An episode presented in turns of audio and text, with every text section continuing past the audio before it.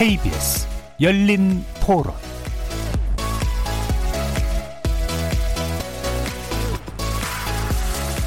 안녕하십니까. KBS 열린 토론 정준희입니다. 모른다고 말하면 안 되겠구나. 남과 북이 자유롭게 오갈 수 있는 그날을 위하여 한반도에 더 이상 전쟁은 없을 것이며 완전한 대화를 통해 핵 없는 한반도를 실현하는 것이 우리의 공동 목표라는 것을 확인했습니다. 그리고 이미 채택된 북남 선언들과 모든 합의들을 철저히 이행해 나가는 것으로 전환적 국면을 열어나가기로 하였습니다. 역대 북남 합의서들처럼 시장만 뗀 불미스러운 역사가 되풀이되지 않도록 노력해 나갈 것입니다. 이 역사적인 장소에서 만나니까 또 대통령께서 이렇게 불미선까지 나와서 맞이해 준 거에 정말. 여기까지 온 것은 우리 위원장님과 응단이었습니다. 2년 전 오늘 그야말로 한반도의 봄을 느끼게 해줬죠. 남북 정상이 손을 맞잡고 남과 북의 경계에서 함께 걸음을 옮기는 순간 전 세계의 시선은 판문점으로 향했습니다. 평양 냉면집이 문전성시로 잃었고 따사로운 햇살 그리고 새소리, 물소리가 평화롭게 들렸습니다. 한반도 남북 분단사에서 손꼽히는 명장면을 선사했던 4.27 판문점 남북 정상회담이 오늘로 2주년을 맞았는데요.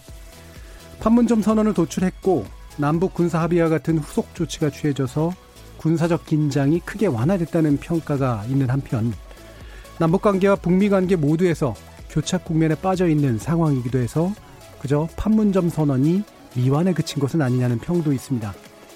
코로나19로 새로운 국제 질서가 예견되고 있는 지금 열린 토론에서는 4.27 2주년을 맞아 문정인 대통령 통일외교안보 특별보좌관을 직접 스튜디오에 초대해서 판문점 선언의 의미 그리고 평가 한반도 평화체제 구축을 위한 과제는 또한 무엇인지 집중적으로 논의해보는 시간 마련했습니다.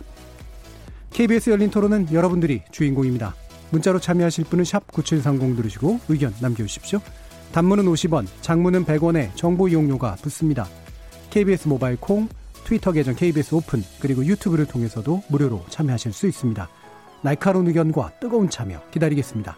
KBS 열린 토론 지금부터 출발하겠습니다. 살아 있습니다. 토론이 살아 있습니다. 살아있는 토론, KBS 열린 토론.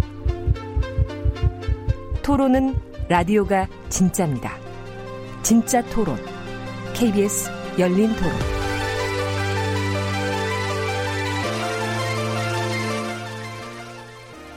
총선 이후 여러 가지 전국에 대한 전망이 나오고 있는 상태에서 어, 갑자기 나왔던 어, 김정 국방위원장 유고설에 대해서 여러 가지 설들이 또한 오고 갔던 상황이죠.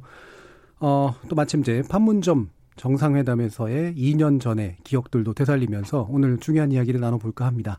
지금 스튜디오에 대통령 통일외교안보 특별보좌관이신 문정인 교수님 함께 자리하고 계십니다. 네, 안녕하세요. 예, 감사합니다. 자, 그리고 문트포님 모신 자리이기도 하고, 어, 현 정부의 대북 정책이라든가 또 통일외교 안보 분야에 대한 폭넓은 주제를 깊이 있게 좀 논의하려고 하는데요. 그래서 어 저희가 열린 토론 말 그대로 열린 토론인데 town hall meeting이다라고 또 얘기를 어 만들어 봤습니다. 라디오에서 하는 town hall meeting인데요. 아마 청취자 여러분들께서도 궁금하신 부분들 많이 있으실 테니까 자연스럽게 질문 이런 것들을 해 주시면 저희가 전달해서 함께 들어보도록 하겠습니다. 그리고 현장의 목소리, 날카로운 질문까지 더해 주실 분입니다. KBS 통일외교부의 통일부 출입 기자이신 이유용 기자 함께 했습니다. 안녕하세요. 자, 청취자 여러분들께서도 이, 이 기자님 그리고 문특보님께 여쭈실 질문들 많이 부탁드리겠습니다.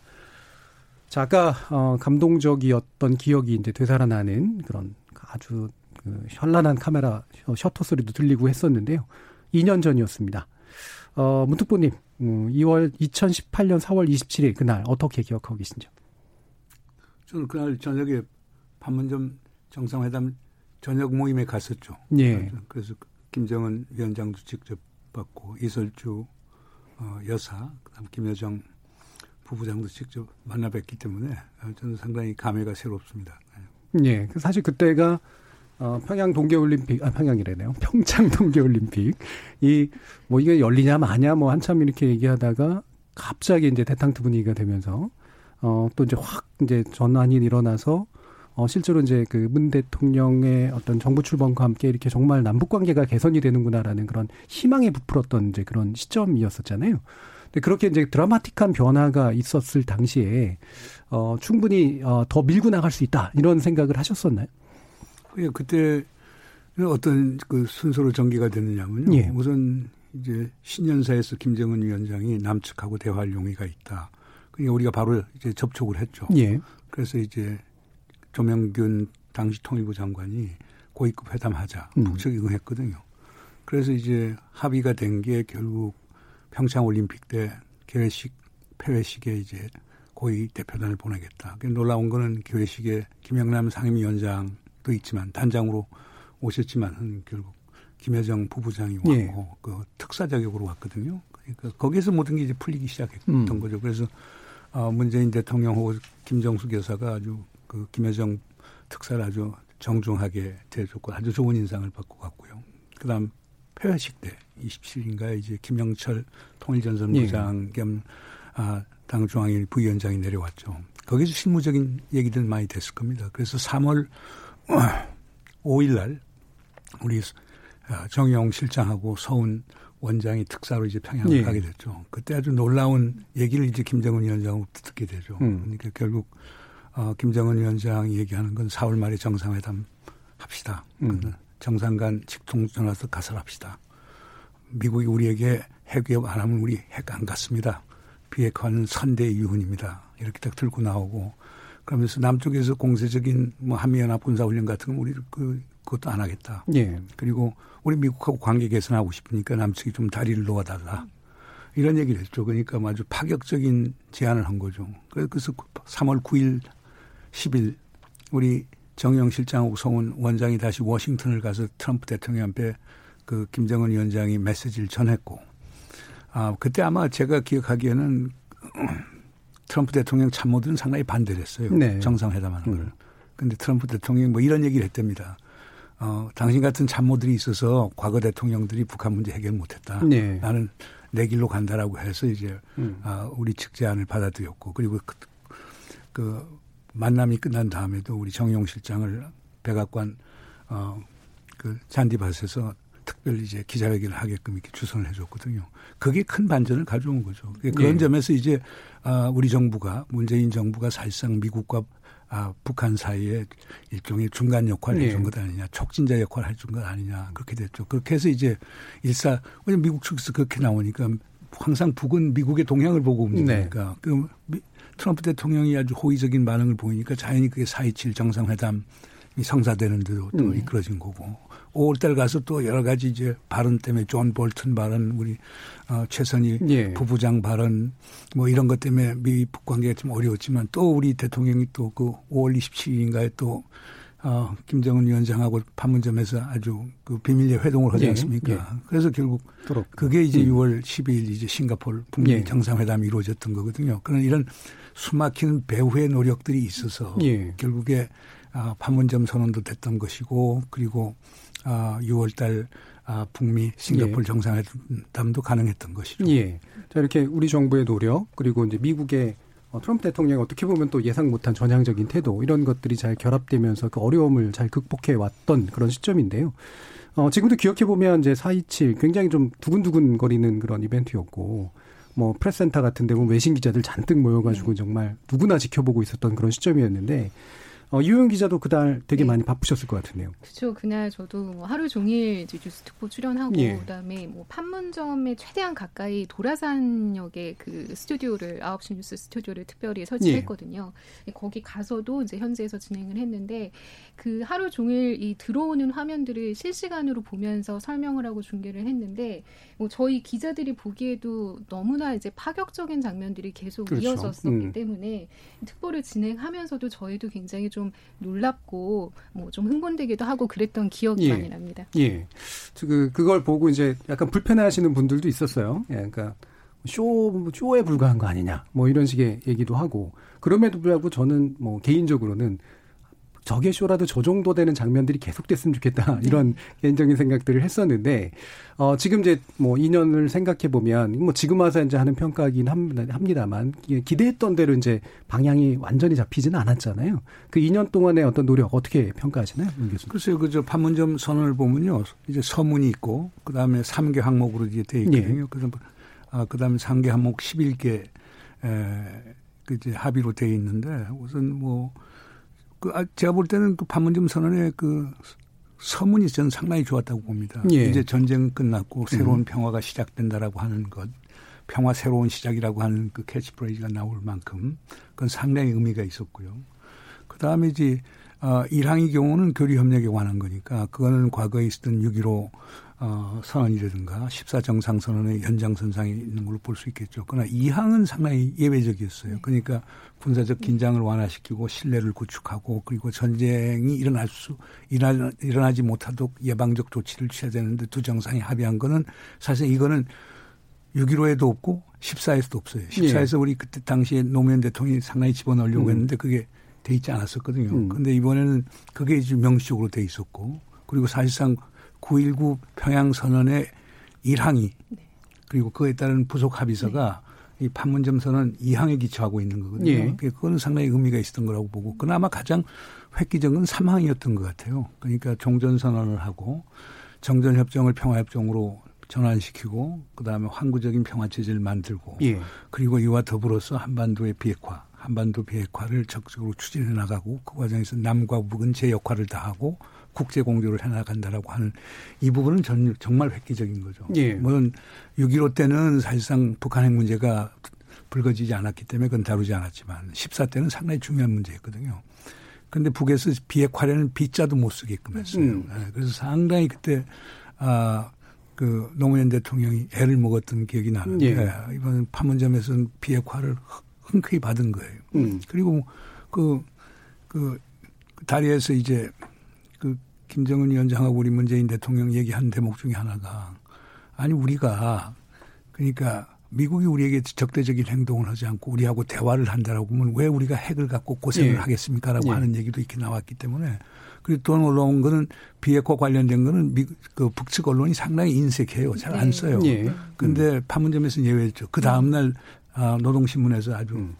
일면에 그냥 탑으로 예. 그걸 다뤘기 때문에 그런 점은 상당히 새로운데 지금 이렇게 보고 그냥 마지막 이제 부속 항목이 결국에 어, 가을에 문재인 음. 대통령이 평양 방문한다는 건데 평양은 방문했으니까 그건 이루어진 거고 평화의 새로운 지평은 아직도 그 지평으로만 남아 있고 예. 교류 협력은 국제 제재 때문에 음. 완전히 단절이 됐고 군사적 긴장 완화 실내 구축은 제가 볼 때는. 됐고 왜냐하면 어떻든 간에 지난 3년 동안 그 거의 2년 넘게 2년 넘게끔 음. 뭐 비무장지대나 뭐 서해에서 군사적 아 충돌 또는 우발적 충돌이 없었거든요. 뭐 딱 한 번 김정은 위원장이 이제 서해 가갖고 거기에서 이제 해안포 예. 어, 사격 훈련한 거딱 하나만 이게 이 합의 위반이고 그 음. 외에는 사실상 비무장지대나 서해에서 군사적 충돌이 없었다라고 하는 것.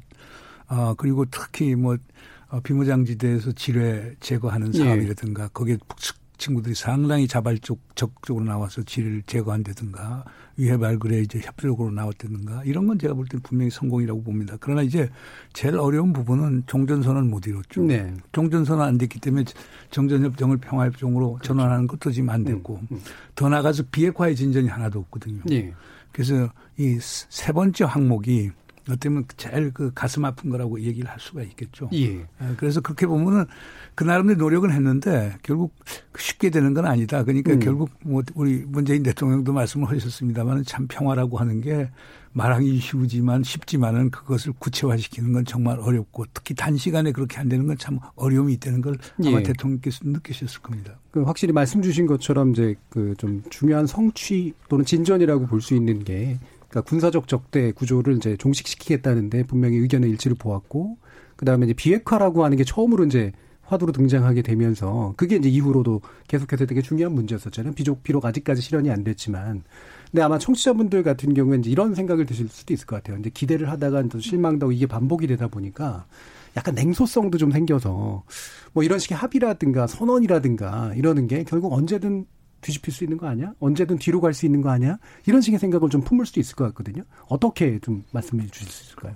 그럴 수 있죠. 예. 그럼 없는 것보다는 낫죠. 없는 것보다 낫다. 네. 이게 음. 하나의 로드맵이 되는 것이기 예. 때문에 그러면 자 적대 관계를 청산하고 정말 긴장 완화와 신뢰 구축을 한다고 뭘 해야 될까? 육해공, 육상, 지상, 해상에서 적당히 중지하자. 이런 것들은 상당히 중요한 소위 그 로드맵이 되는 예. 것들이거든요. 예. 그런 그런 점에서 그427 판문점 선언이라고 하는 게 앞으로 남북 관계를 개선시켜 나가고 예. 적대 적대적 관계를 종식시키면서 긴장 완화 신뢰 구축을 하는 것 그리고 어 평화 체제와 비핵화를 해 나가는 데 있어서의 어떤 큰 그림을 그렸다라고 하는 예. 데는 상당히 의미가 있다고 봅니다. 그래서 예. 중요한 거는 우선 나중에 하게 되면 이것이 일종의 중거점이 되는 거거든요. 음. 그러니까 4.27 정상 선언 갖고 얘기하면서 우리 북측 만나서 이거 어, 당신들 정상이 합의한 거 아니냐. 그렇죠. 여기까지 얘기하지 않았냐. 그리고 음. 또 재미있는 거는 그 2018년에 판문점 선언이 있고 평양 선언이 있는데 북에서는 예. 판문점 선언을 더 중요하게 해요. 음. 그러니까 평양 선언은 판문점 선언의 부속, 부속 네. 문건처럼 예. 간주하는 경향이 있기 때문에 이 판문점 선언을 지금 남북 관계가 재개가 된다라고 하면 판문점 선언을 갖고 이제 북측에 예. 우리가 얘기할 건 얘기하고 음. 요구할 건 요구하면은 상당히 큰 진전을 가져올 수 있다고 봅니다. 예. 그러니까 비록 진전이 더디거나 때로는 뒤집히는 경우가 있어도 적어도 새로운 대화가 시작할 때는 과거보다는 나은 출발점에서 아, 시작할 수 있다. 이 부분이 굉장히 네. 중요한 네. 성체라고 지금 보시잖아요. 이효영 기자님 그 통일부 네. 출입하시고 네. 이런 북한 전문에 관련된 것들을 쭉 이제 전문적으로 하시다 보면 네. 사실 이게 전국의 영향 워낙 많이 받으니까 네. 안정감이 좀 이렇게 막 떨어지실 것 같아요. 어떻게 보면 일반, 적인 발생 사건이나 이런 것들은 쭉 계속 어쨌든 네. 뉴스거리가 나오는데 이거는 미사일 소문 한 번 나왔다가 그렇죠? 이런 것들이 있는데 현, 실제 현실에서 어떠세요? 그 사실 진, 이제 2018년 한 19년 초까지는 네. 어, 사실 굉장히 뭐 바쁘기도 했지만 너무나 역동성이 컸기 음. 때문에 아, 정말 이런 일이, 이런 일이 벌어지는구나라는 음. 그런 생각을 가지고 이제 일을 한 경우가 굉장히 많았어요. 음. 근데 이제 2019년에 하노이 정상회담이 좀 결렬된 이후에는 굉장히 좀 정체가 길어졌고 그 다음에 어 작년 고 무렵쯤부터 하노이회담 결렬쯤 무렵부터 미, 북한이 단거리 발사체를 계속 발사하기 시작했고 거의 롤러코스터 타듯이 예. 오르락 내리락하는 이런 것들을 좀 현장에서 계속 느끼고 있는데요. 그 이게 지금 뭐 이제 저도 그랬고 교수님도 좀 말씀하셨지만 2018년에 차이지 정상회담 할 때까지 굉장히 좀 기대가 많이 올라가 음. 있다가 어떻게 보면 그 기대가 컸던 만큼 다시 북한이 뭐 발사체를 발사했을 때 예. 굉장히 또 실망도 크고 음. 뭐 그에 대해서 분노하시는 국민들도 음. 많으셨던 것 같고요. 그래서 이 남북 관계가 잘 진행되다가 이제 하노이 회담이라는 걸림돌에서 네. 탁 가로막힌 음. 그런 상황을 지금 저도 이제 1년 넘게 계속 겪고 음. 있는데요. 그이 지금 북미 관계가 막히면서 사실 2018년에 남북 관계, 북미 관계 좀 견인하는 그런 예. 모습을 보이다가 19년 음. 들어서는 이게 더 이상 좀 통하지 않고 북미 관계에 남북 관계도 막혀 있는 그런 느낌이 좀 드는 그런 구도이거든요. 지금 어, 올해 신년 기자회견에서 대통령 문재인 대통령이 대북 정책 추진 방향에 대해서 북미 대화만 바라보지 말고 남북 관계를 발전시켜야 한다 이렇게 또 예. 밝히기도 예. 했는데 이 내용은 어떻게 보십니까, 교수님? 뭐 대통령께서 생각하시는 건 기본적으로 한미 관계 기본 틀은 유지하고 싶어하는 게 강하세요. 네. 그러니까 네. 한미 관계를 깨면서 남북 관계 하기는 상당히 힘들 텐데 음. 그러나 하나 국제 제재의 틀 안에서 예. 그 유엔 안보리 제재 결의안을 위반하지 않으면서 할 수 있는 것들이 있으면 그걸 과감하게 해나가자. 음. 아, 지금 그런 걸 얘기하시는 거거든요. 그러면 신년사에서 얘기했던 게 어, 방북 그러니까 방문과 관광 그다음 그 첫 번째고 두 번째로는 비무장지대를 국제평화지대로 만들고 문화유산을 유네스코에 등재하는 게 두 번째 사업이고 세 번째로는 철도 연결 사업이죠. 그러니까 진짜 어 안보리 제재 때문에 이제 직접적인 연계가 어려움은 어, 동해 북부선이라도 해서 바로 상황이 반전이 되면 바로 북측하고 철도가 연결될 수 있도록 하려는 것들 그리고 뭐 대통령 어 강조한 사항은 아니지만 서울시가 지금 추진하고 있는 2032년 하계 올림픽 네.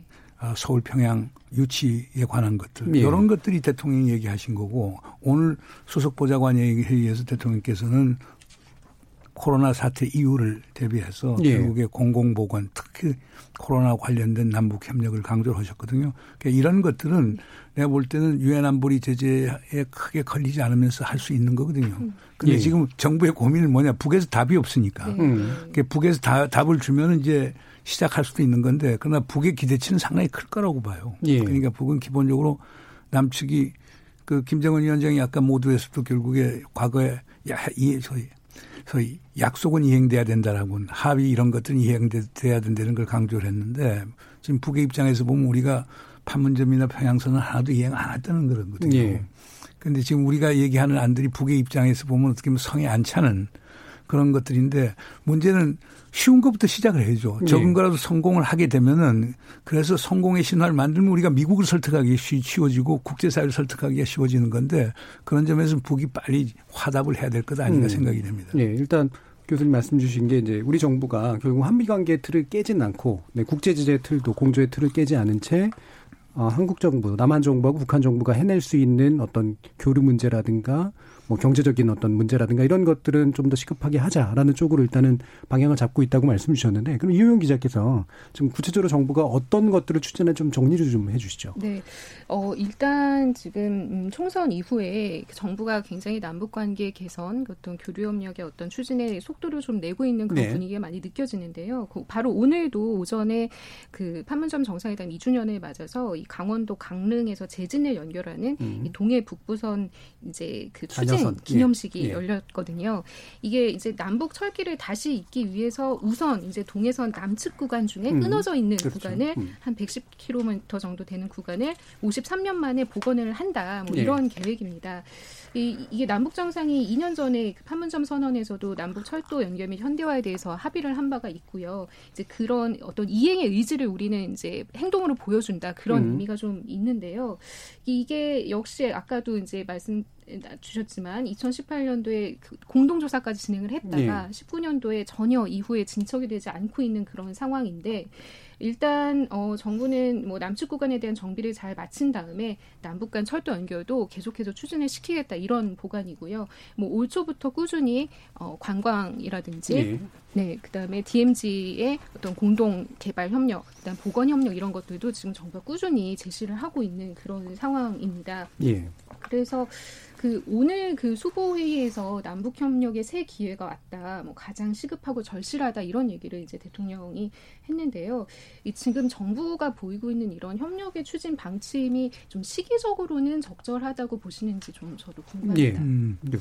뭐 코로나 관련돼서 남북 보건 협력은 그건 뭐 적절한 게 아니고 그건 당위론적으로 꼭 해야 되는 거니까. 필수적이다. 그래서 북이 이제 결국 나와야 되는 것이고. 예. 그리고 그리고 그건 뭐 대통령께서 오늘 말씀하셨지만 남북은 하나의 생명 공동체 아니에요. 예. 그, 그리고 그거 생명 공동체라는 인식이 있어야 평화 공동체로 갈 수 있기 때문에 그 생명 공동체 핵심이 되는 것은 남과 북이 인간 안보에 문제가 생기면 못 생기 그 이루어질 수가 없는 거거든요. 그런 점에서는 어, 코로나 방역 문제 관련해서 남북한 보건 협력이 지금 빨리 이루어져야 되고 그거 하는데는 뭐 국제사회도 어그 문제를 제기하지 않을 겁니다. 예. 그리고 코로나 바이러스와 관련된 건 이미 국무부에서 인도적 차원에서 이제 제재 면제를 해줬기 때문에 음. 지금 할 수 있는 게 많거든요. 그러니까 지금 어, 관건은 우리는 제가 볼 때 다 준비가 돼 있고 이제 북에서 대화에 나와서 그리고 이걸 갖고서 구체적인 이제 행동으로 올리는 것, 옮기는 것만 남았다고 생각이 됩니다. 그래서 그건 그렇지만 뭐 다른 것들은 뭐 쉽지는 않을 거예요. 그러니까 뭐 좀 제일 이제 핵심 중에는 유엔 안보리 제재 결의안 중에서 이제 전략 물자 관련된 부분들에 대해서는 사실상 현실적으로 어렵거든요. 근데 음. 문제는 이제 그걸 우리가 위반을 하게 되면 우리 스스로가 또 제재를 받게 돼요. 네.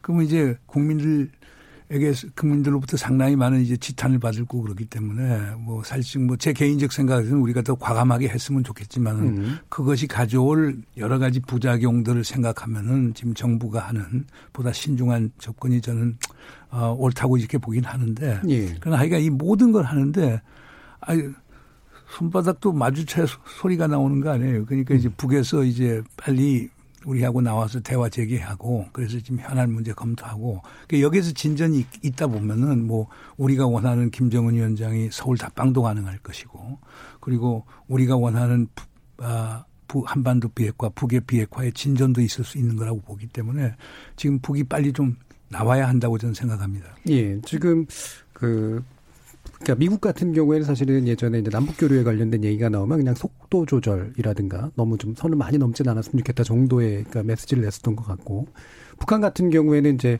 당사자로서의 모습을 보여라 이런 이제 불만도 상당히 많이 표시하고 그다음에 실제로 이제 금강산 관광단지라든가 이런 거에 관련된 것도 보면 계속적으로 불만이 읽히잖아요.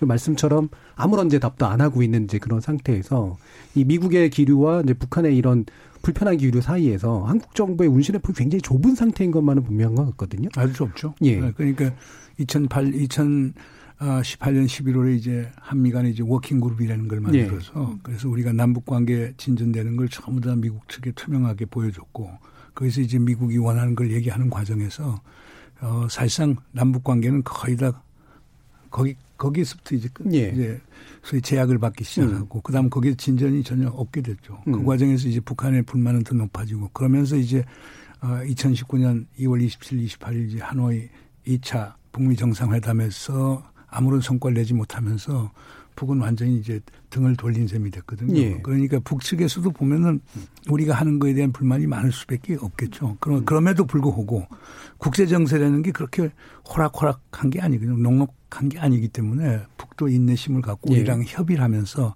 그래서 공동의 대안을 마련해야 되는데 북의 입장은 우리 보고 알아서 미국 설득해서 하고라고 하는데 네. 현실적으로 뭐 국제관계 힘의 관계이기 때문에 예. 쉽지는 않은 거고 또 미국 입장에서는 우리 정부가 조금이라도 북측하고 가까이 가면은 뭐 동맹을 파기하려고 그러느냐, 어? 그다음에 음. 어 우리를 우리에게 정말 등을 돌리려고 하느냐 이런 음. 비판을 하니까 그러니까 대통령 입장에서 양쪽 사이에 어떻게 보면 샌드위치 된건 분명한 사실이죠. 네. 근데 그러나 이제 대통령께서는 그럼에도 불구하고 우리가 보다 주도적으로 해서 해보자. 근데 그렇게 하려고 하면 지금 미국이 코로나 사태에다가 대선 판국이기 그러니까요. 때문에 우리가 예. 트럼프 대통령을 설득하는 건 쉽지 않을 거예요. 네. 그러나 우리가 김정 우리 문재인 대통령하고 김정은 위원장이 어 2018년 5월처럼 그냥 판문점에서 사이 그 원포인트 정상회담을 하듯이 아니면 김정은 위원장이 서울 답방을 예. 한다라고 하면은 거기에서는 고친 내가 볼 때는 공동의 음. 대안이 나올 수 있는 것 아니냐. 음. 지금 그런 방법 통하지 않으면은 네. 지금 상당히 어려울 겁니다. 그러나 네. 분명한 거는 미국을 설득을 하는데 남북 간의 공조가 제일 중요하다는 겁니다. 예. 네. 뭐 거기서 미국이 불평불만 할 수는 있지만 우리도 뭐 주권 국가인데 음. 국제 제재 유엔이 지정한 위안안보리가 지정한 이제 국제 제재의 틀을 벗어나지 않은 범주 내에서는 우리가 할 수 있는 것들이 많, 다고 보기 때문에 그렇게 하면서 뭔가 풀어나가야 되지 않을까 예. 생각이 됩니다. 예. 그, 그 말씀, 말씀하신 그 부분이 또 어떤 분들한테는 되게 신기하게 들릴 수도 있을 것 같아요. 그러니까 미국을 설득하는데 남북 간의 공조가 필수적이다. 이 부분이 그러니까 흔한 이제 이런 현재 같은 기류를 반대하거나 불편해하는 분들 같은 경우에는 남북 간의 공조에서 미국을 설득하는 것 자체가 미국하고 거리가 멀어지고 미국의 심기를 건드리는 거 아니냐. 막 이런 식의 이제 태도도 충분히 보이시긴 하잖아요. 바로 그 부분, 그러니까 설득이 가능하기 위해서 남북 공조가 필요하다. 어떻게 더 말씀 주실 수 있을까요? 아니, 뭐 이유는 간단한 게요. 예. 우리가 미국에 대해서 갖고 있는 레버리지, 지렛대가 뭡니까? 예. 사실상 별로 없습니다. 음. 딱 있다라고 하면은 북을 설득할 수 있는 것. 음. 그 북이 비핵화하는데 보다 전향적으로 나오도록 할 수 있는 것. 그게 아마 미국에 대한 가장 큰 우리의 지렛대일 거예요. 그러니까 공조 안 되는 게 남북이 예. 짝짝꿍해서 미국을 배제시켜서 안 되는 게 아니고 우리의 공동 목표 목표인 한반도의 평화, 한반도의 비핵화라고 하는 이런 대승적 목표를 향해서 남과 북이 전 아주 건실한 토론을 하고 음. 그리고 북측에서 솔직하게 미국이 뭘 원하는가를 얘기해주고 그 우리 대통령 트럼프 대통령 또는 그 트럼프 대통령이 만약 재선이 안 되면 그다음 뭐 바이든 예. 대통령 앞에 전달해 주면서 그래서 결국에 남북, 북미, 한미 이 삼각관계가 선순환이 될 수 있도록 하는 게 예. 어, 제일 바람직한 거거든요. 그러니까 제가 볼 때는 남북 간에 뚫리지 않으면은 예. 우리가 워싱턴을 설득하기 상당히 힘들어요. 예. 지금도 미국 입장은 그래요. 아, 워싱턴에 저 평양에서 우리 앞에 바로 오는데 서울 안 들리고 음. 뭐 서울에서 헐, 헐거 별로 없다. 서울은 우리말 들어라라고 하는 입장이거든요. 그러나 실상은 미국 북, 북이 미국하고 양자적으로 해서 설득해서 다룰 수 있는가? 저는 상당히 회의적이에요. 그렇죠. 커뮤니케이션이 어. 이렇게 잘 안 되는 거죠. 커뮤니케이션뿐만 네. 아니고 네. 결국에 우리가 미국을 알아도 평양보다는 더 많이 알고 네, 그렇죠. 그다음 더 많은 우리의 음. 벗들도 있고 우리를 음. 지지해 주는 사람들도 있고 그러니까 어떻게 보면 북이 원하는 것을 우리를 통해서 미국에 전달해 줄 수도 있는 거거든요. 네. 근데 이제 음. 근데 이제 북이 그 점에 대해서는 좀 상당히 인색한 것 같아요. 예. 그러니까 북은 그러니까 그것도 또 있어요. 북은 기본적으로 생각하는 게 뭐 주한미군이 있고 이제 한미동맹이 있기 때문에 한국은 어, 미국의 네. 사실 괴뢰라고 생각하는 게 아직도 강하거든요. 예. 그러니까 자기들은 직접 주인하고 소위 후견인 이 아니고 피후견인 우리 우리가 우리가 피후견이 되는데 후견인하고 직접 대화하게 되는 네. 의지가 강한데 네.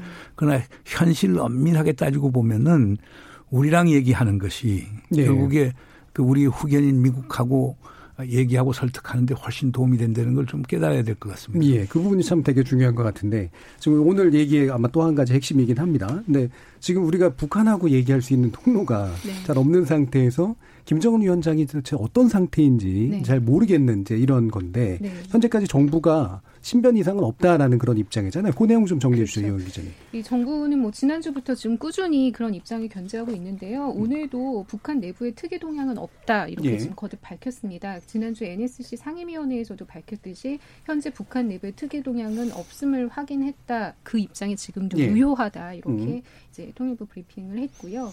김현철 통일부 장관도 이제 한 포럼에서 정부는 특이 동향이 없다고 자신 있게 얘기할 수 있을 정도로 정보 역량을 갖추고 있다. 역량을 갖추고 있다. 얘기를 음. 하기도 했습니다. 예. 자, 이 부분이 이제 그래서 되게 중요한데 어, 결국에는 뭐 CNN에 이제 보도 가지고 촉발됐던 이제 그런 사건입니다만 이제 현재까지 오버라고 이제 지금 밝혀져 있는 상태고요. 그래서 우리 정부가 지속적으로 이런 메시지를 내고 있는데도 불구하고 어, 포스, 그러니까 어떤 언론 일각에서는 안 믿으려고 하고 그 다음에 이제 자기가 듣고 싶은 어떤 보도가 외국 언론에서 너무 또 그거는 또 인용하는 이런 식의 상황 어떻게 봐야 되나요, 덕분님?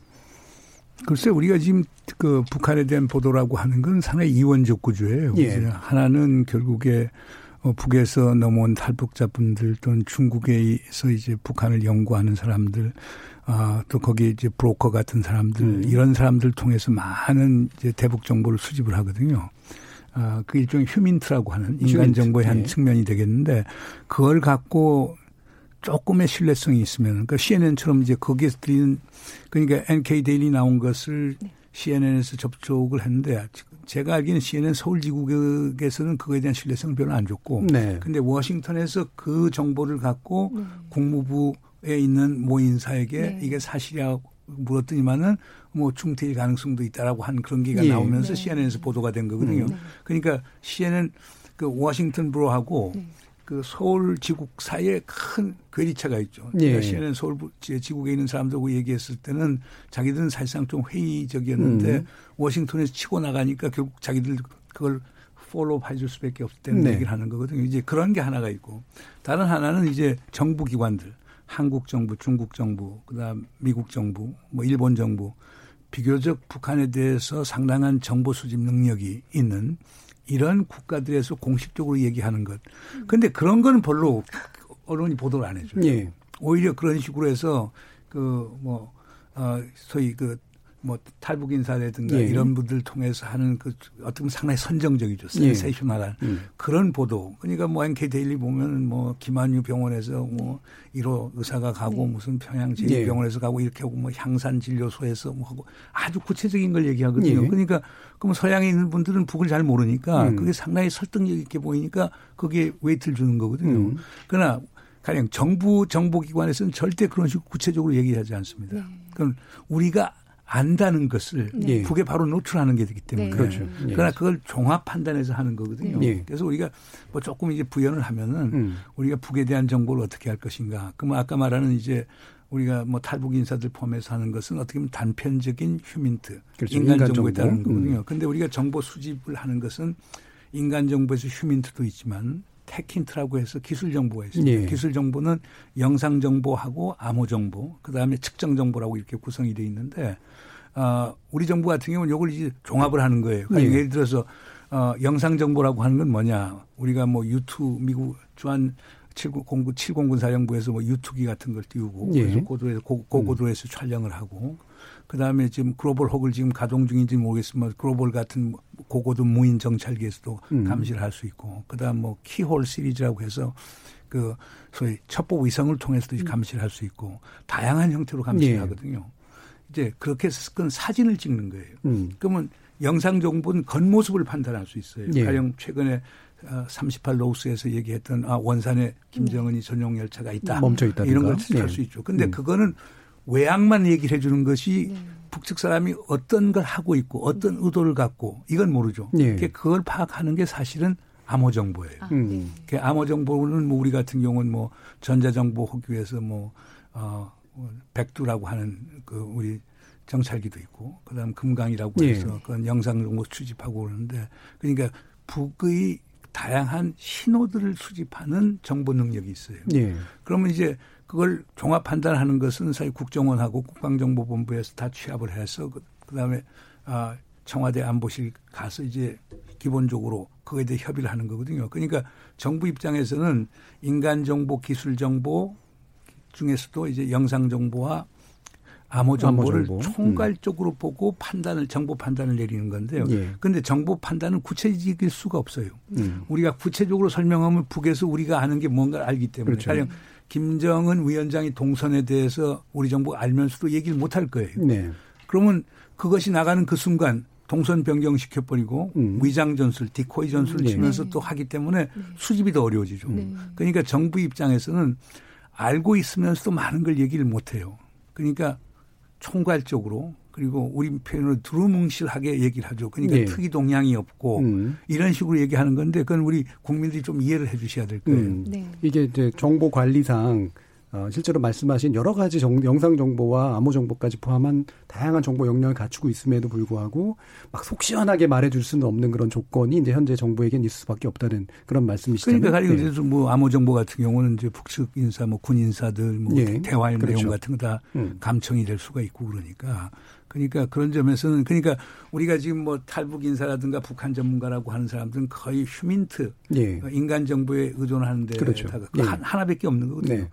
cross checking이 안 되는 거예요. 네. 근데 음. 정부는 정부는 우리 내곡동 같은 데서 인간 정보도 음. 다 수집을 하지만 플러스 영상 정보와 예. 암호 정보를 갖고 크로스 체크를 한단 말이에요. 네. 음. 그러니까 종합적으로 판단을 할 수가 음. 있는 것이죠. 예. 그러나 근데 결국 정부는 선정적으로 얘기 안 하잖아요. 예. 그러면 기사가 안 되잖아요. 그렇죠. 예.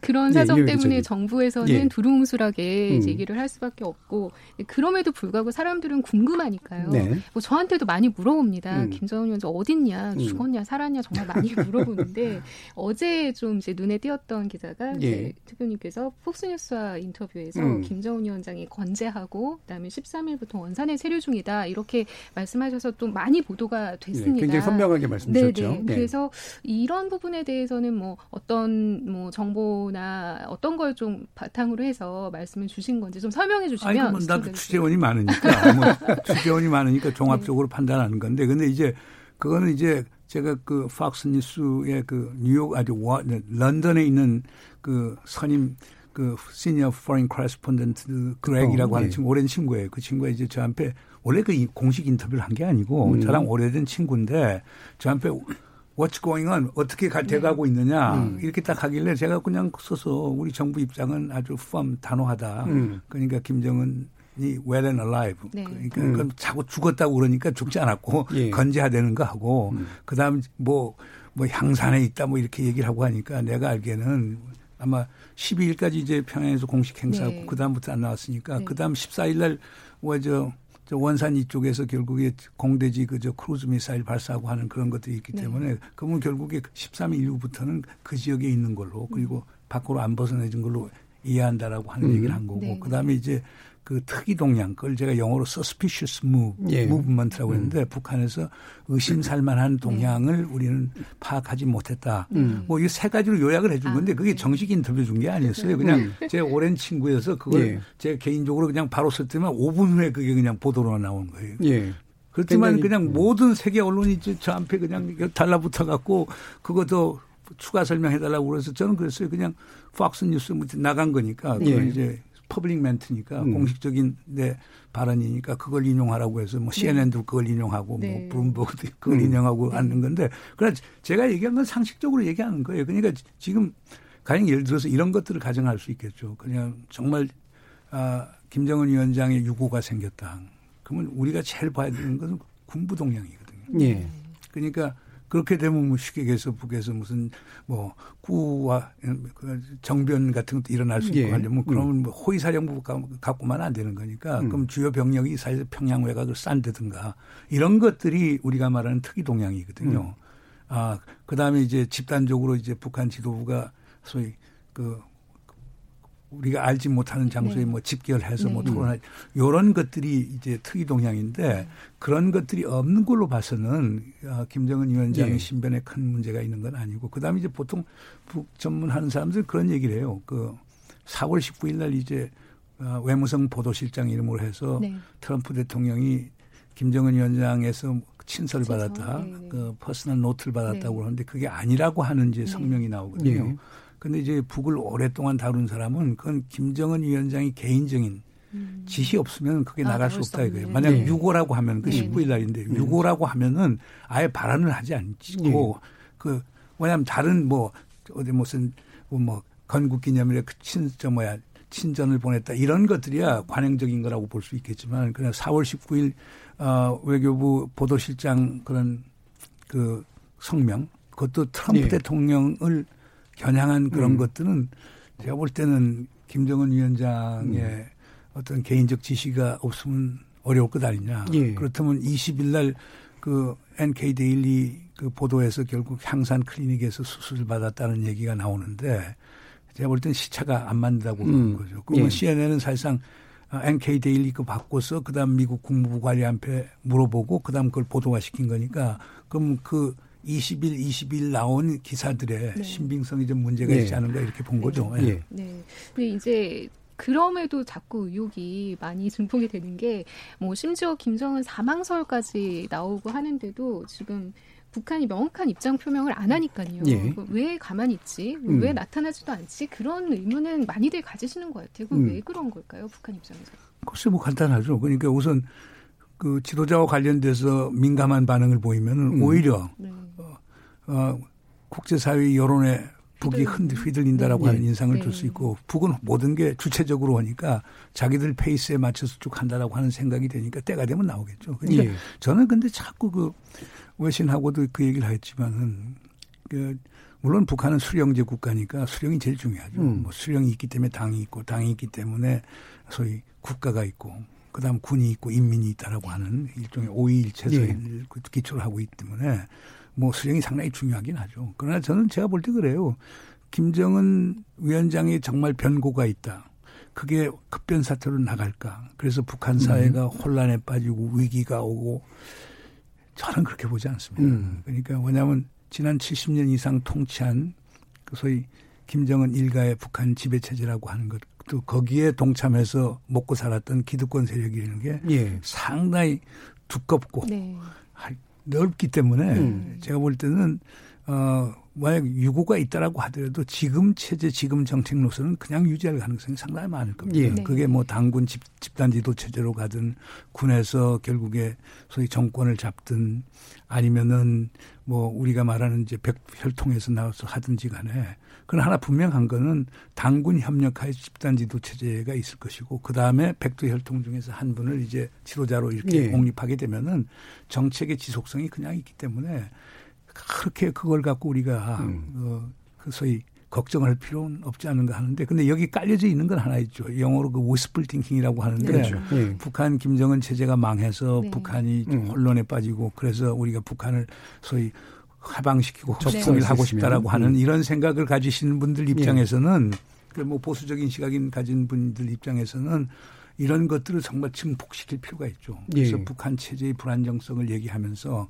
그러면 이제 그게 미국 같은데 뭐 한국 같은데도 결국 어떤 여론을 조성할 수 있느냐. 이게 조금만 더 밀면은 저 체제가 망해. 예. 그럼 우리가 원하는 평화도 얻을 수 있고 우리가 원하는 통일도 얻을 수 있다라고 하는데 그게 좀 저는 좀 걱정되는 부분이에요. 왜냐하면 예. 나라의 정책이라고 하는 것은 객관적 정보에 그렇죠. 또는 그 예. 그 contextual intelligence라고 해서 맥락적 정보에 음. 기초해야 되거든요. 음. 그 정보라고 하는 것은 객관적이어야 하고 예. 아그 맥락에 맞는 음. 어떤 그 이해를 전제로 해야 되는데 이게 가치가 개재돼서 그렇죠. 선입견을 예. 갖고 이렇게 얘기하게 되면 좋은 정책을 내기가 힘들겠죠. 예. 제가 저희, 저희가 지난주에서도 이렇게 북한 보도 관련된 문제점을 짚으면서 어, 말씀하셨던 위시풀 띵킹, 뭔가 이렇게 바라는 바가 가치로 섞여서 정보를 그릇 판단하고 특히 특종을 원하고 단독을 원하는 언론의 욕구가 결합되면서 나왔던 여러 가지 문제들이 그대로 또 노정되고 있는 것이 아닌가 싶습니다. 이렇게 좀 더 냉정하고 객관적인 우리나라의 우리 정부의 정보 역량을 믿고 거기에 대한 맥락적인 해석들이 좀 필요한 상태인 것 같은데요. 아마 청취자 여러분들도 여러 가지 궁금증들이나 의견들이 있으실 것 같아요. 한번 들어보고 가겠습니다. 정희진 문자 캐스터.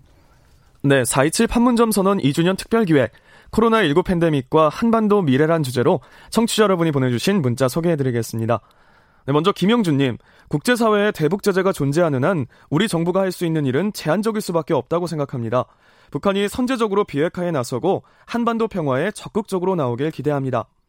유튜브로 이창섭님, 지금 중국이 북한의 경제적 역할을 하고 있는데요. 이 연결고리를 끊을 수 있는 남북 경제 협력에 속도를 내는 게 좋지 않을까 생각합니다. 콩 아이디 1967님, 북한이 선뜻 핵을 포기하지 못하는 이유는 미국을 믿지 못하기 때문이 아닐까요?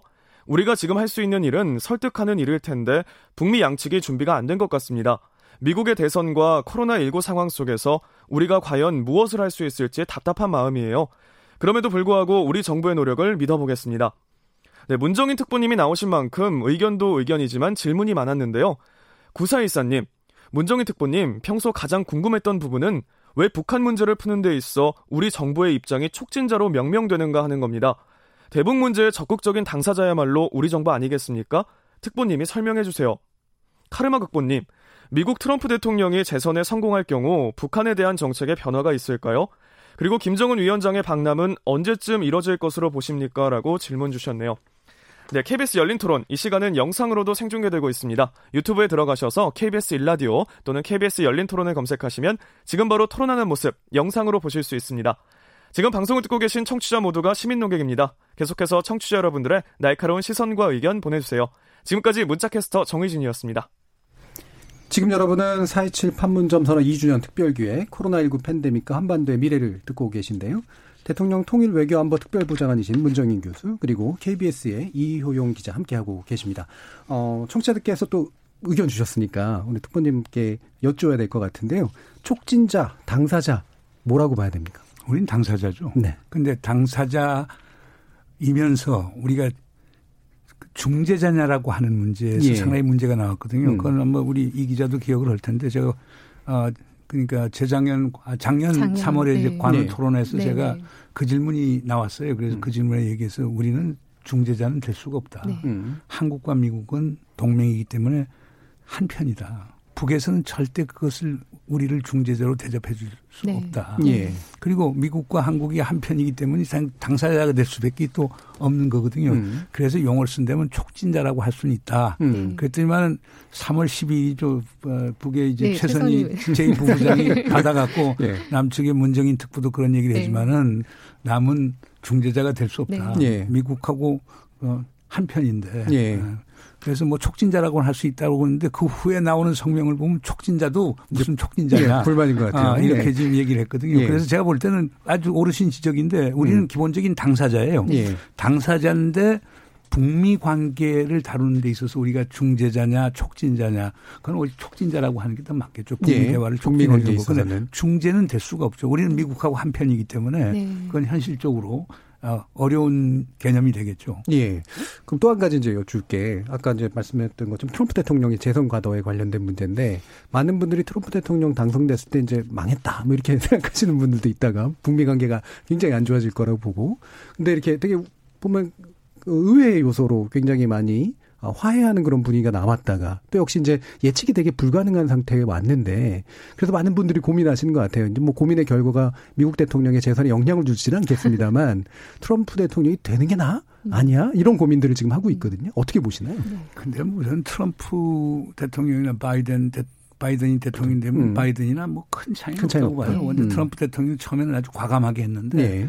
지금은 사실상 대북 문제를 뭐 국무부 중심하고 네. 소위 안전보장회 NSC 중심으로 해서 관료들이 지금 거의 다 하거든요. 네. 그러니까 아까 그, 그 북핵, 그 북핵 방식 중에 하나가 핵을 먼저 해체하라, 선해체하라. 그럼 후보생 하겠다라고 하는 걸 북에서 받을 이유가 없거든요. 네. 핵시설이 있지, 핵물질 있지, 네. 핵무기 있지, 실현할 운반 수단인 미스 각종 탄도미사일이 있기 때문에 북이 먼저 포기할 이유는 하나도 없거든요. 음. 그러면 그거에 대해서 미국도 상응 조치를 처음부터 제시해서 동시교환으로 가야 된다는 말입니다. 그러니까 북이 제일 원하는 건 지금 제재 완화인데 뭐 북이 이제 사실상 약속을 안 지킬 수 있으니까 그럴 경우에 더 처벌을 더 가는 snapback, snapback. 아, 제재 음. 완화라고 해서 뭐 그런 음. 걸할 수도 있고 그다음 북이 제일 관심이 갖는 게 한반도 평화 체제하고 북미 수교인데 그것도 카드에 올릴 수 있고 음. 그러니까 세 번째 뭐 지금 미국에서 방위비 분담 문제 때문에 이제 주한미군 뭐 감축 문제가 나오면은 그런 거 같은 것도 북한 비핵화하고 연계시켜서 북한 비핵화 하는데 효과적인 카드로 사용할 수도 있는 거거든요.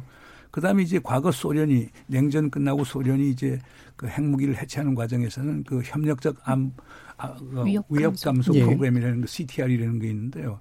그걸 이제 당시 민주당 상원인 샘넌하고 공화당 상원인 리차드 루가가 해서 예산을 150억 불을 땄어요. 그러니까 그거 갖고 그 소련의 뭐 해체하는 데 들어가는 비용, 그다음에 네. 소련의 핵과학자 기술자들 다른 쪽으로 직업 전환시키는 네. 거, 그다음에 당시 소련의 무슨 에너지 필요한 거 지원해 주는 이런 것들이 있었거든요. 근데 지금 미국은 북에 대해서 얘기할 때 그런 건 하나도 없이 무조건 해체하라고만 하니까 지금 예. 현실적으로 어려운 점이 있죠. 음. 그래서 제가 이렇게 장황하게 들은 이유는 음. 트럼프가 되든 바이든이 되든 소위 지역 전문가와 관료들은 예. 북에 대해서 상당히 강경한 조치를 네. 취할 것이다. 네. 반면에 지금 바이든 캠프 내에서도 뭐 가령 버니 샌더스나 음. 엘리자베스 워런 쪽을 일하던 사람들 음. 다투 이제 연합을 네. 했으니까 네. 그쪽 사람들은 대부분 기능적 접근을 많이 해요. 네. 그럼 아까 제가 얘기했던 그런 음. 인센티브를 북에 주면서 협상으로 음. 가자라고 하는 거니까 네. 그러니까 제가 볼 때는 우리 정부가 노력을 많이 해야 될 거예요. 그러니까 음. 누가 되든 바이든이 되든 트럼프가 되든 하나는 지역 전문가 또는 강성 안보 전문가들 예. 다른 한쪽에서는 군축 전문가들 이 양자 간의 싸움이 있는 거거든요. 음.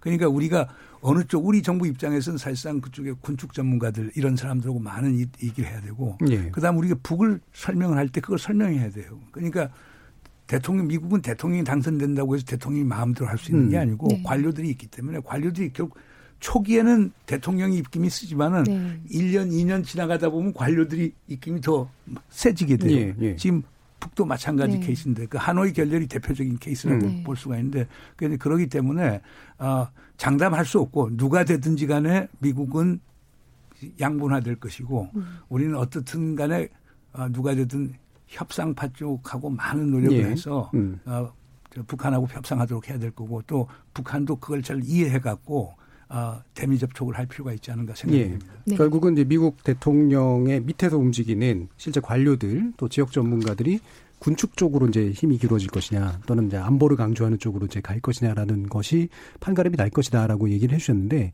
아마도 이제 예전에 우리가 트럼프 대통령 시절에 지금 기대를 해왔던 건 김정은 위원장이 가지는 이제 어떤 리더십에다가 트럼프 대통령이 가지는 좀 의외의 요소가 결합하면 이른바 톱다운이 뭔가 가능하지 않을까 네. 이런 식의 생각을 했던 측면들이 좀 있었던 것 같아요. 근데 최근에 뭐 안 그래도 지금 어 미국 CNN 방송의 보도이긴 합니다만 어 트럼프 대통령이 대선 전에는 뭐 김정은 위원장과 3차 미국 정상회담 원하지 않는다라고 이제 보도한 게 2월 10일자로 좀 나왔잖아요. 네. 이 부분 좀 이 기자님 네. 정리 좀 해주시죠. 이게 이제 CNN 방송이 2월에 미국 정부 관리 두 명의 말을 인용해서 보도를 한 내용인데요. 이 트럼프 대통령이 재선 캠페인에 집중하면서 북한 핵 문제 해결에 대한 욕구가 좀 예. 시들해졌다. 네. 뭐 음. 이런 얘기였습니다. 이게 특히 중요한 게 이 트럼프 대통령의 선거 캠프에서의 어떤 판단이 이 북한 핵 문제가 재선에 그다지 중요한 이슈가 아니다. 음. 이런 어, 판단. 판단을 네. 했다는 겁니다. 그러니까 대선의 판을 흔들 수 있는 사안도 아닌데 괜히 잘못 접근했다가는 역풍에 휘말릴 수 네. 있다. 이렇게 우려하고 있다. 이렇게 분석을 한 그런 기사가 나온 적이 있습니다. 음, 근데 그것 예. 그게 트럼프 대통령 거래주의자거든요. 거래주의자. 트랜잭셔널리스트라고 음. 하는데 만약에 자기에게 도움이 되고 미국의 국익에 도움이 된다라고 하면 할 거예요. 예. 그러니까 그렇죠. 이제 문제는 북이 그러한 음. 그 변화된 자세를 네. 가질 수 있는가. 정말 네. 지금 북이 트럼프가 당선되길 원하고 그래서 트럼프하고 딜을 하고 싶다라고 하면 협력적으로 나와야 되겠죠. 네. 예. 그렇지 않고 판단을 유보하거나 그 다음에 오히려 강경 쪽으로 나가게 되면 바이든에게 유리할 수가 있겠죠. 그러니까 예. 전 트럼프 대통령은 무슨 선입견을 갖고 고정관념을 갖고 이렇게 정책을 펴는 사람이기보다는 예. 주어진 환경 변화에 따라 상당히 능동적으로 적응하는 음. 사람이기 때문에 북에서 어떻게 나오느냐라고 하는 게 상당히 중요하겠죠. 예. 음. 그런 면에서 이제 트럼프 대통령의 실용성은 여전히 좀 아, 그 전제해 볼 필요가 있는 것 같은데 북한이 이제 몇 차례 이제 정상회담을 하면서 상당히 이제 뭐 그냥 말하면 삐쳤거나 아니면 상당히 실망한 측면들이 좀 있었잖아요. 그렇게 톱다운 방식이 뭔가 가능할 거라고 기대를 했는데 지금 이렇게 특보님이 보시기에 어, 미, 그러니까 북한이 미국의 그 트럼프 대통령을 바라보는 어떤 입장이라든가 기대감 같은 것들은 많이 사라져 있는 상태 같은데 어떻게 나갈 것 같으세요? 그러니까 뭐 김정은 위원장은 뭐 명시적으로 얘기하는 예. 게 트럼프 대통령이나 문재인 대통령하고 개인적인 친분 신뢰는 음. 분명히 있다. 예. 그러나 여건이 안 된다라고 음. 하는 걸 네. 얘기하는 거니까. 예. 그러니까 그러니까 그건 구조적 제약을 얘기하는 음. 거죠. 뭐 국제 제재 체제라든가 미국 내에 있어 국내 정치적인 예. 양극화 현상이라든가 음. 이런 걸 북도 이제 깨달은 거예요. 그러니까 결국 아마 김정은 위원장이 깨달은 가장 중요한 교훈은 정상끼리 한다고 해서 되는 건 아니다라고 예. 하는 것. 음. 그리고 심지어 북한에서조차도. 아, 음. 네, 네. 음. 그러니까 그걸 그러니까 현실 정치, 그것도 현실 국제 정치가 얼마나 어렵다는 것을 아마 깨달았을 거예요. 그러니까, 예. 그러니까 이게 보통 어려운 작업이 아니에요. 이거 뭐 우리 언론은 이따가 대통령 네. 뭐 이건 못하고 저건 못하고 이렇게 얘기를 하는데 그렇죠. 이런 종합적인 음. 변수들을 봐야 되고 그 다음에 더 중요한 거는 종합적 변수를 봐야 되지만은 더 중요한 건 정, 정, 정책을 하다 보면 자꾸 쫑이 나요. 그러니까 우리 대통령께서 아, 거죠. 예. 전쟁은 안 나. 예. 안 나야 된다. 그러려고 하면 군사적 억제하고 한미 동맹 강화해야 되잖아요. 네. 음. 근데 또 한편은 또 아, 종전선언하고 네. 평화협정 만들어서 평화를 만들고 평화체제 하겠다. 그러면 그 첫 번째고 두 번째 쫑이 날 수밖에 없어요. 네. 예. 그다음에 뭐 평화 경제해서 남북한 관계 특히 경제 관계 개선하고 에너지 뭐 철도 연결시켜서 경제 공동체를 하겠다. 예. 그러면 평화 경제 북의 입장에서 보면 그게 꼭 반드시 좋은 게 아닐 수도 있죠. 아니 그게 이제 뭐 흡수통일 하자는 그렇죠. 얘기. 예. 그러니까 우리가 좋은 정책을 갖지만 그 음. 실행을 하는 과정에서 보면 여러 가지 모순들이 나오고 네, 상충하는 그건 현실이고. 그러면 대통령 입장에서는 그런 모순을 어떻게 최소화시키느냐. 어떻게 위협을 최소화시키면서 우리의 이익을 극대화시키느냐 이런 정책을 하다 보면요 소극적 정책을 할 수밖에 없어요. 음, 네. 예.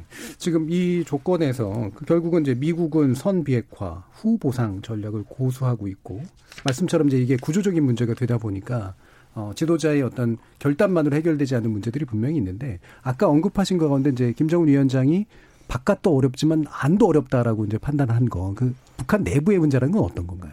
그거는 이제 뭐 그 2019년 3월 12일 날이죠. 네, 네. 최선희 부, 네. 제1부부장이 한 네. 얘기가 어, 지금 군부 그 군부에서 네. 결국에 수천 명의 이제 병사들이 결국에 어, 김정은 위원장 앞에 미국하고 협상하지 말아라, 네. 고개 숙이지 말아라 이렇게 냈다라고 하는 거뭐 대표적인 거예요. 그러니까 그 이북에서도 마찬가지일 거 아니에요. 그러니까 대통령 그러니까 김정은 위원장이 군부 설득하고 당 관료들 설득하는 것은 결국에 내가 정상회담을 통해서 트럼프 설득시켜서 좋은 결과를 갖고 오겠다. 그래서 예. 영변 카드를 갖고 왔던 건데 와서 보니까 그 카드 내니까 트럼프 대통령이 일거에 거절을 했다는 예. 거예요. 예. 그럼 60시간 차, 기차 타고 돌아가는데 그 심정이 어땠겠어요? 그렇죠. 예. 그러면 수령제 체제 하에서 김정은이라고 하는 건 신과 같은 존재인데 음. 그 정책 실패가 있었던 거예요. 물 먹고 간 셈이 되니까. 그러니까 음. 그러면 결국에 북에도 강경파도 있을 거니까 예. 뭐 군부 포함해서 음. 그 당내에서도 강경파들인데 그러니까 이게 미국 믿지 못하니까 협상하지 말고 우리는 끝까지 가야 된다라고 하는 사람들이 목소리가 실릴 수밖에 없죠. 예. 그러니까 지금 하노이 이후에 보면은 그 전까지만 해도 가령 2018년 9월에 제가 평양 정상회담을 갈 때 보니까 군 인사들이 하나도 안 보여요. 노광철 아. 인민무력 예. 부장만 나왔지만 네네. 네. 가령 2000년, 2007년 두 정상회담을 네. 다 갔었는데 네. 거긴 거의 국방위원회에서 다 했어요. 네. 사실은. 남쪽하고 이제 협상하고 하는 건 통일전선무야지만은 기본적으로 군부 인사들이 다 했는데 음. 2018년 9월에는 군이 하나도 없어요. 네. 네. 그그 전에는 가면은 무슨 우리가 평양예술국장을 가든 뭐 만경대 소년공장을 네. 가면 반은 군인 음. 군인들 아, 유니폼 네. 갖고 왔어요. 그다음에 이제 오일 경기장에서 뭐 아리랑 경저 공연하는 데도 이런 것들도 반이 좀 유니폼이 군 군인이었어요. 예. 근데 2018년 하나도 안 보였거든요. 음. 근데 그 이후에 지금 변하는 거 보세요. 뭐 김정은 위원장 가는 데마다 군하고 다 같이 가고 뭐, 예. 뭐 삼지연 가갖고 음. 군 참모들하고 또 결의를 다지고 예. 그 군이 점점 힘이 세지는 거거든요. 예. 그게 그건 뭐냐면 수령제 체제 하에서도 찬반 양론이 있고 음. 거기에서도 소위 제한적이지만 다원적 그렇죠. 경쟁이 있다는 예. 걸 얘기하는 거거든요. 예. 근데 우리 뭐 한국이나 이제 미국에서는 북을 거의 이론론적으로 보니까 네. 김정은이 결정하면 다 돼. 음. 네. 근데 그건 아니거든요. 네. 그러니까 이제 미국에서도 이제 김정은 접근을 할 때 김정은이가 국내에서 정통성을 올리고 지지를 올릴 수 있는 그 카드를 줘야 돼요. 예. 그건 결국에 지금 미국이 최대한의 압박 카드를 완화시켜서 음. 부분적 제재 완화 그게 이제 스냅백해서 음. 어그 되돌이킬 수 있는 제재 네. 완화를 네. 주면은 그런 것들이 김정은 위원장이 국내에 설득하는 설득 기제로 사용할 수 있는 건데 네. 미국에서는 그런데 거의 뭐 귀를 기울이지 않죠. 그러니까, 그러니까 답답한 일이죠. 그렇죠. 이른바 이제 살라미 전술이라고 이제 폄하하면서 사실은 제재 일부라도 완화하는 것은 안 된다. 한꺼번에 이제 뭔가 이쪽에서 확실하게 손을 들고 다 까고 그다음에 다 보여주고 이러지 않는 한 그래서 회복 불가능한 상태를 만들지 않는 한 제재 완화는 시작도 안 하겠다라는 게 이제 미국의 태도로 읽히잖아요. 이 부분의 변화 가능성이라든가 이런 게 북한 비핵화 문제하고 밀접한 연관성이 있을 것 같은데. 그런데 그게 이제 그 그런 제재 완화의 돌파구를 찾으려고 하면 예. 결국 남북이 일을 같이 해야 되고 음. 네.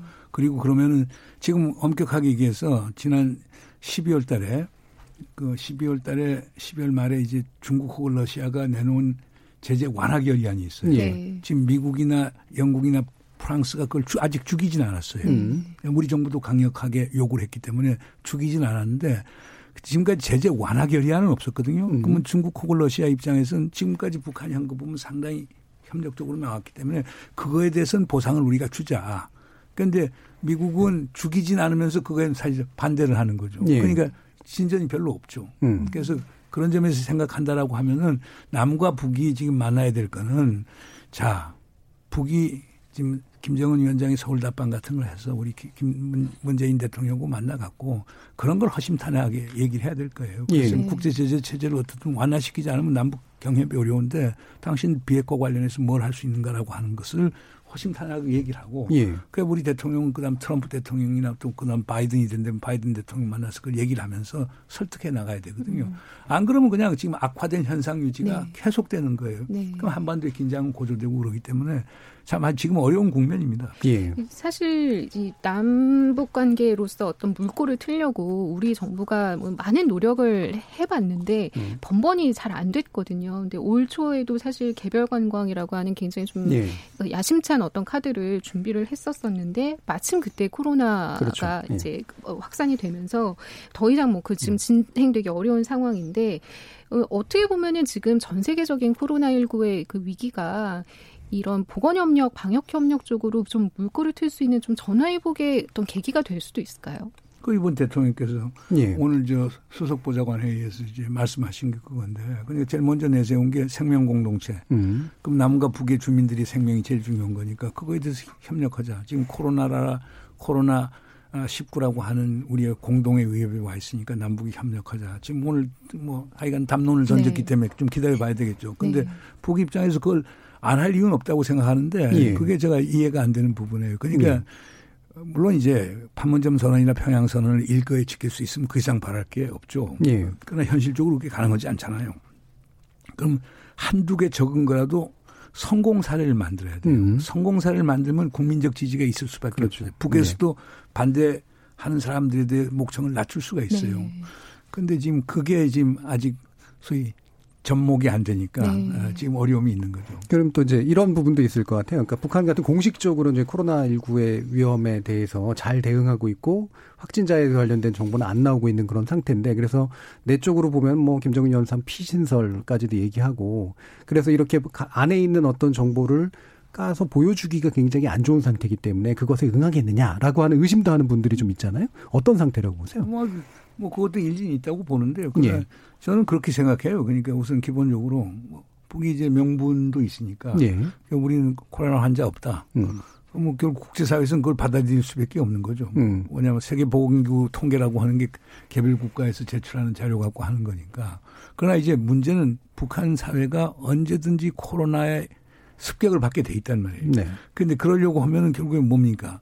뭐 방역도 잘해야 될 것이고, 음. 그 다음에 이제 검사 키트도 많이 준비를 해놔야 될 거고 마스크도 많이 준비해야 될 거고 네. 그다음에 이제 조금 있으면 이제 백신 나오면 백신도 공급돼야 될 거고 치료제도 공급해야 될 거고 음압 시, 음압 시설 같은 것도 예. 필요할 거 아닙니까? 예. 인공 호흡기도 필요할 거고. 근데 이런 거는 북이 뭐 절대적으로 모자라는 음. 거거든요. 네. 그러니까 제가 볼 땐 이런 거는 결국엔 남북 협력을 할 수 있고 그리고 미 국무부에도 그 그거에 대해서는 결국에 제재를 가하지 않겠다는 것을 밝혔기 때문에 네. 어, 그런 걸 한번 해볼 필요가 있지 않느냐 이거죠. 우리도 음. 이제 모자란 부분도 있습니다만 우리는 그래도 여력이 있으니까. 예. 그래서 그런 식으로 해서 어, 어, 그런 그 코로나 관련된 예. 의료 장비 이런 것들 북에 주고 협력을 음. 할 수도 있고 그다음에 우리 지금 아 세계에서 지금 우리 K 스탠다드라고 해서 대한민국 standard가 공부 저 방역과 관련해서는 예. 이미 정평이 나 있는 거니까 그런 것도 북측에서 이제 와서 학습하고 그다음에 자기들한테 적용할 수 있는 거니까 그 남북이 협력할 건 상당히 많고 그게 이루어진다라고 하면 그게 이제 소위 어 그 spillover 네. 그 효과를 네. 가져오겠죠. 네. 그 다른 영역에까지도 파급 네. 효과를 가져올 테니까 음. 그걸 음. 한번 기대해 보는데 하여간 기다려 보죠. 오늘 대통령께서 얘기했으니까 이제 북에서 어떻게 반응이 네. 나오는 걸 한번 지켜보죠. 그러니까 북한이 실제로 이제 코로나19 사태가 심각하건 그렇지 않건 간에 적어도 이게 오래 갈 문제이기 때문에 어, 준비하고 대처하는 데 있어서 남한의 도움이 상당히 필수적이다는. 아니, 전 세계가 지금 우리 네. 한국의 도움을 필요로 하는데 예. 북이라고 그렇게 안 할 이유는 없지 않습니까? 음. 그러니까